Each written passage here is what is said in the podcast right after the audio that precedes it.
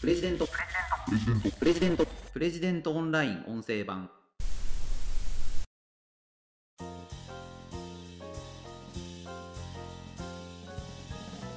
実家の家業を継ぐかどうか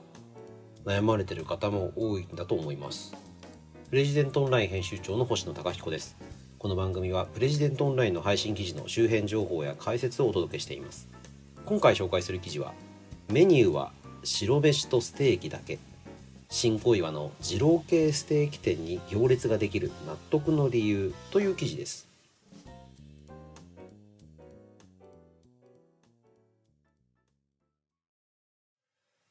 こちらの記事はですね、フリーライターの川内伊代さ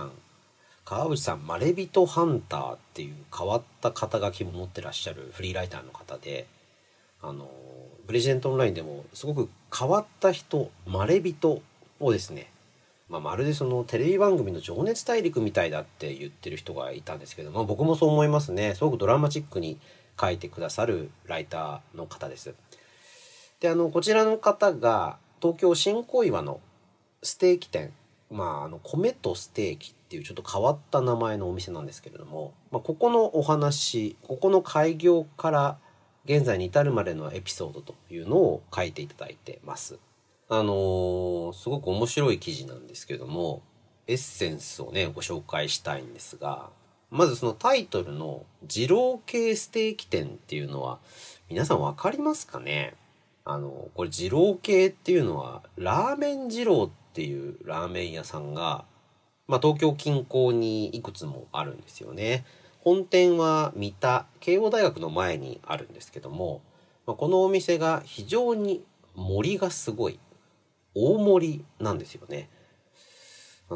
波で言って注文しても、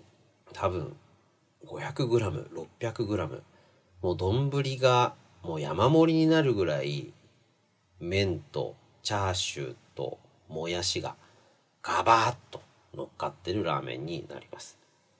で、このラーメン、すごくね、ギトギトこってりっていう感じなんですが、これを完食できるかどうかっていうのは一つのアトラクションみたいになってまして、二郎で食べられたかどうかみたいなことを結構いろんな人が話してますよね。あと、そのメニューはラーメンだけなんですけども、注文の仕方が独特で、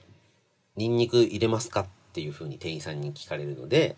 小油辛め固めニンニク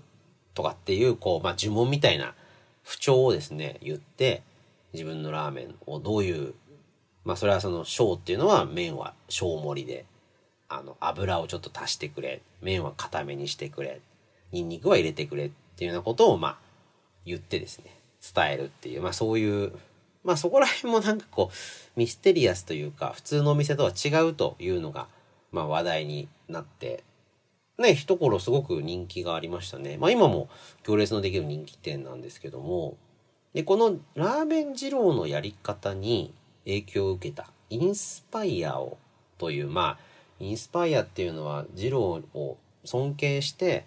二郎に触発されて、何かそういう似たようなスタイルで物事を作るということだと思いますが、二郎インスパイア系って言われるラーメン屋さんも結構多いんですよね。要は麺が太くて盛りがすごくてっていうようなラーメンですよね。わしわし系とかって言ってね、最近コンビニでもそういうラーメン、インスタントラーメンを見ることありますね。でこれのステーキ版なんじゃないかというのが、今回のご紹介する新小岩の米とステーキというお店なんですよね。でこれ写真見ていただくと一発でわかるんですけども、黄色いですね、アーケードというか、これは何というのかな、黄色い幕がですねお店の前に出てるんですよね。でこれが二郎とそっくり、ラーメン二郎っていうのも黄色いのれんがですね、のれん幕なんていうの、アーケードなんていうんですかね、店の前の軒先が黄色いのが非常に特徴的なんですよね。で米とステーキも真っ黄色の、ステーキ店ではあんまりこういうの見かけたことがないなというようなものなんですよね。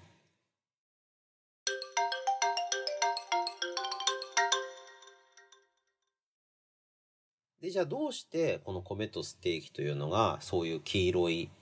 お店になっているか。これがですね、二郎だからってわけじゃないんですよ。これもともとこの米とステーキというお店がお米屋さんで、そのお米屋さんの時に、こういう見た目でやっていたんですよね。だから二郎だからってわけじゃないんですよ。たまたま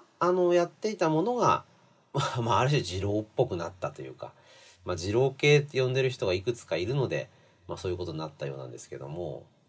面白いですよね。たまたまなんですよ。でですね、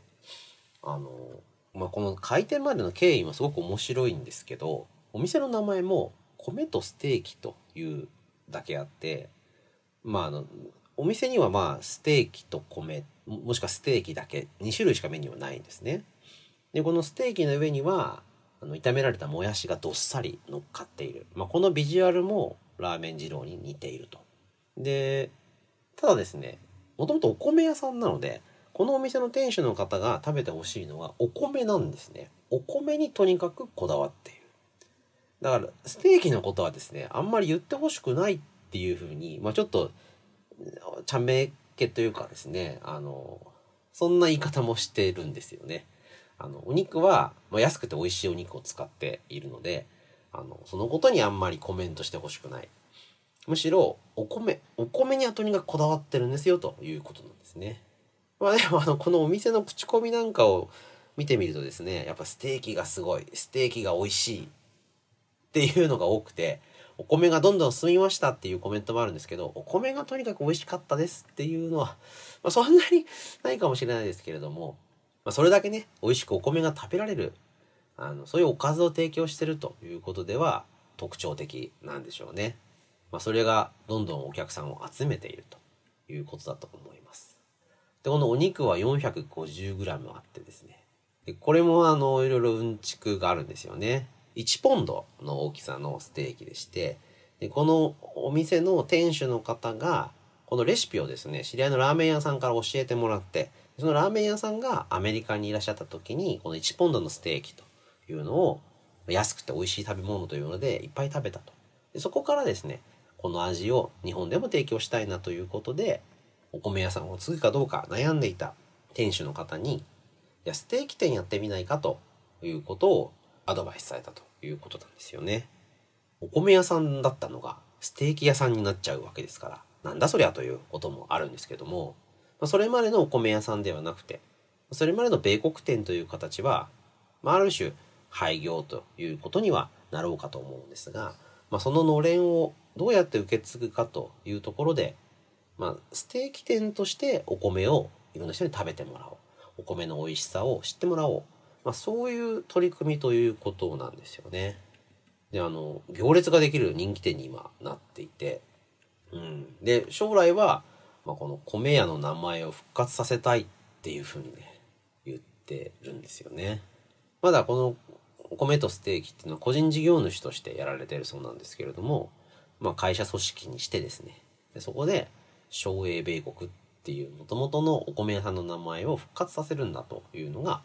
この店主の方の目標になっているということなんです。だから、ね、そのユニークな外観、黄色い幕、テントが出ているというような、そういう外観も、あれ？これはどういう店なんだ？普通の店じゃないなというような印象に役立っていると思いますし、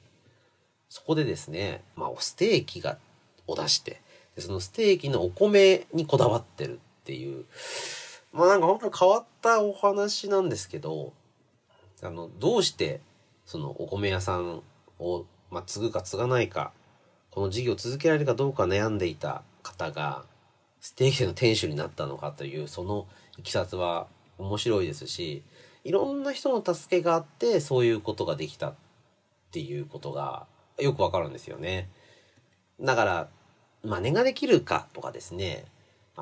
自分もこれやってみようっていうような話じゃないんですけども、なんか世の中捨てたもんじゃないな、世の中結構あったかいところがあるな、なんかそんな気持ちになる記事かなっていうふうに思います。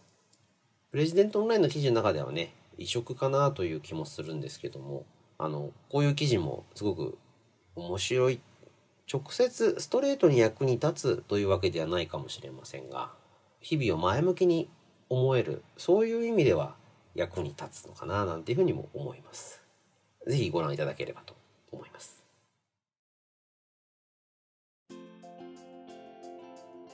ということで今回は、メニューは白飯とステーキだけ。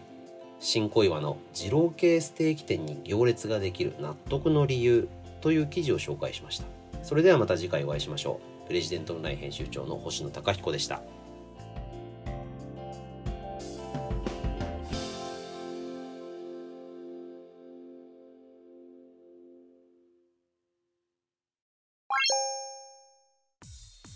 日経新聞朝刊の厳選ニュースを毎朝コンパクトに聞ける聞く日経。